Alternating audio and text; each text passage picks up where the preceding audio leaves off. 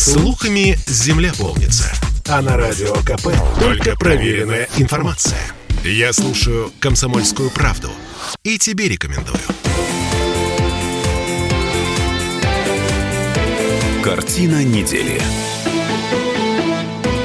А это мы вернулись в петербургскую студию радио «Комсомольская правда». Я Дмитрий Делинский. Я Ольга Маркина. И ректор гуманитарного университета профсоюзов Александр Записоцкий. Заканчиваем подводить некоторые информационные итоги уходящей недели. Значит, э, здесь мы снова об искусстве. Эм, собственно, от войны возвращаемся к высокому. Портрет Хармса на Маяковского все-таки будут закрашивать. Суд распорядился, и вроде как это окончательное решение обжалованию не подлежит. Сколько времени воевали за этот несчастный портрет? Ну, все, все были за, депутаты уже просто в Смольном народ бьются говорил. о стену, бесполезно. А, народ все еще пытается на самом деле спасти это граффити, а, просчитывает даже вариант выкупить весь слой штукатурки, снять его и эм, куда-нибудь вывести целиком. Эм, но проблема, на самом деле, как бы широкая проблема, от этого никуда не денется. Рекламу проституток, рекламу наркотиков, э, крышных экскурсий. А, это у нас, кстати, все, пожалуйста, на асфальте, это все у нас на э, домах, на трубах, да, то есть куда угодно. Безумные каракули подростков мы все это оставим, а уличное искусство под нож, потому что э, у нас есть э, профессиональные жалобщики, люди, которые э, ночами пишут на сайт «Мой Петербург». Мы точно культурная столица? Ну, в ряде отношений я сомневаюсь. А с другой стороны, если не мы, то кто же? А кто-то же написал эти миллионы доносов, вспоминаем да. 37-й год. При том, что Сталин виноват, да? А я ничего хорошего в происходящем не вижу. Город э, теряет, в общем, иногда по крупицам, а иногда быстро остатки интеллигентности. Э, интеллигенция, как э, слой некогда существовавший, она, конечно, растворяется. Э, Гранин когда-то написал статью, по-моему, про Лихачева «Последний русский интеллигент», и понятно, что в тот момент это было преувеличением. Я мог вот в кругу своих знакомых найти сходу десятка-полтора настоящих петербургских интеллигентов. Но с каждым годом это становится все сложнее. Это уходящий слой.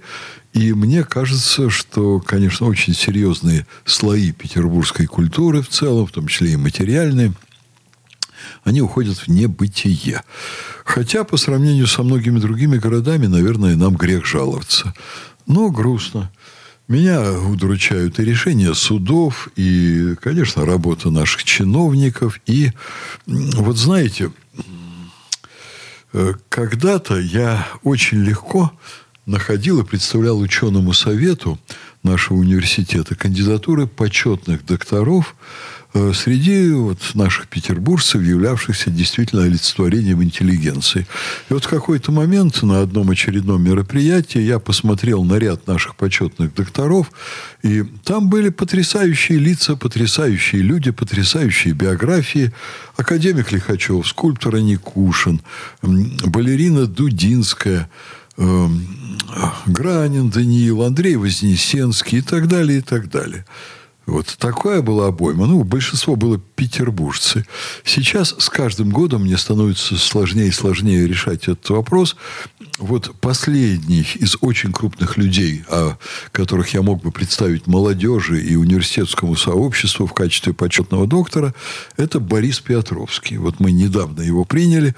Я в большом раздумье, а что делать дальше? Потому что истощается. У Бориса Петровского есть э, сын, внук. Выращивать выращивать. Выращивать э, хотя бы даже и в вашем Конечно. университете, как, как бы.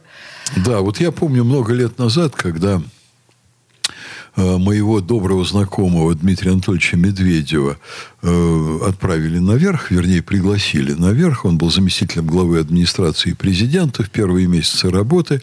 Я с ним встречаясь, Э, завел разговор о том, что вот э, вся советская интеллигенция, она появилась на свет, вот символы, культовые фигуры, они появились не просто так, а власть настойчиво работала над выбором и поощрением э, наиболее значительных людей и приданием им известности. А самых значительных э, ссылали на лесоповал. Ну, некоторых значительных ссылали на лесоповал. А некоторых, как Гумилев, расстреливали. Нет, было всякое, конечно, но тем не менее, по-настоящему выдающихся деятелей науки, культуры и искусства в стране было очень много. Ну, Они конечно. Деньги-то были на Что культуру было? и на науку. Ну, как да, и минимум деньги, деньги. находились, да. Но дело не в этом, а дело, в общем-то, в культурной политике. А сейчас, ну, где-то от 1 до 3 процентов стран, э, жителей страны могут назвать имена выдающихся ученых, которые они, они знают. Э, причем после смерти Лихачева это стало намного труднее. Потому что спрашивали кого-то из ученых. Знаешь, знаю, там Жаре Салферов. Потому что он Нобелевский лауреат. Но вспоминаем знаменитые после смерти Ганди, э, и поговорить-то не да, с кем. Поговорить не с кем, это понятно, но это все-таки было некоторым преувеличением. Сейчас культурная политика страны направлена на возвеличивание весьма странных, сомнительных персон. И, ну, посмотрите, ну, есть, например, Сакуров в Петербурге, который, наверное, если он в Петербурге, конечно, что бывает, по-моему, все реже, ну, наверное, вот человек такого масштаба может поднять голос в защиту чего-то, каких-то культурных явлений. Но, а кто еще может сегодня? Э, Шнур? Да, конечно. Вот Шнур как защитник культуры, да, это было бы замечательно. Шемякин уехал.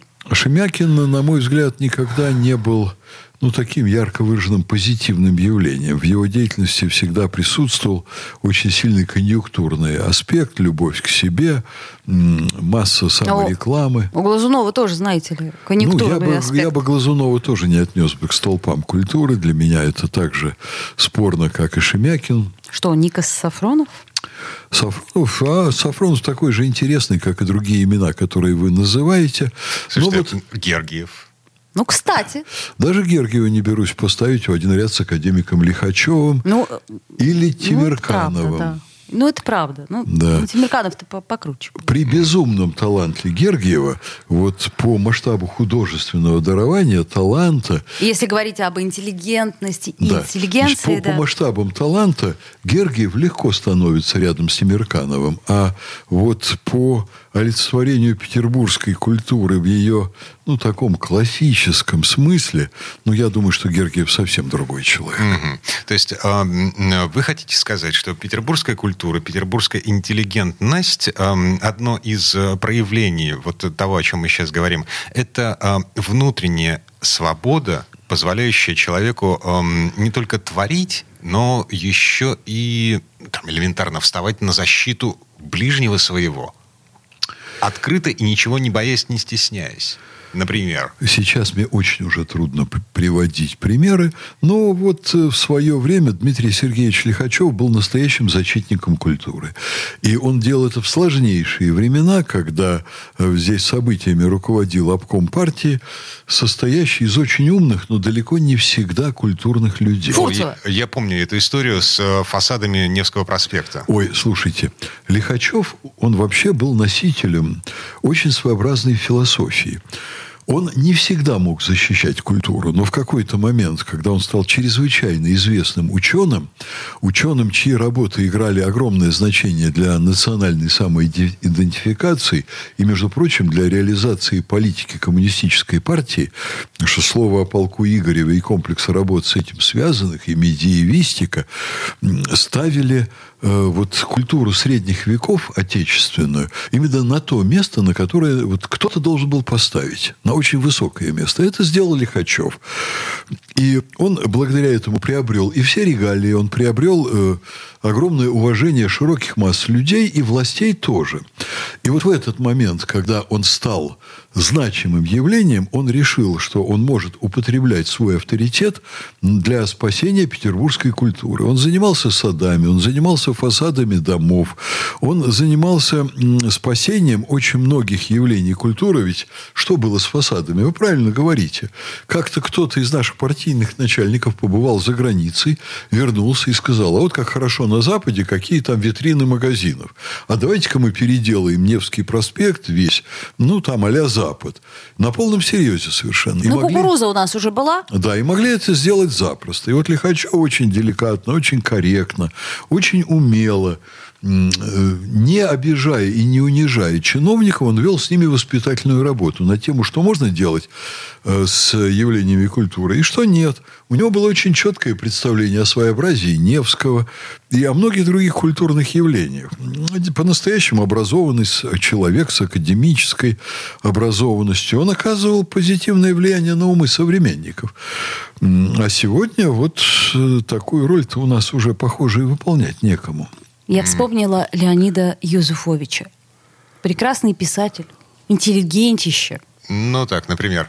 А, на всякий случай напоминаю, э, ректор гуманитарного университета профсоюзов Александр Записоцкий, человек, у которого учится э, сколько, по 3-4 тысячи студентов в год? Ну, на дневном отделении 3 тысячи. Угу. Плюс вот. там заочное, вечернее.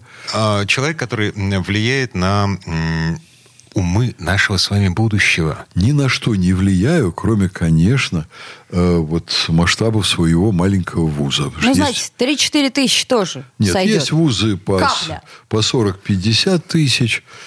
Вот. И я вам скажу, что каждый год влиять на умы молодежи становится все сложнее, потому что подрастает поколение Маргенштернов. Отдельная история. Об этом как-нибудь в следующий раз. Все у нас на сегодня. А Хармса жалко. Всем хороших выходных. До связи. Всего доброго. Картина недели.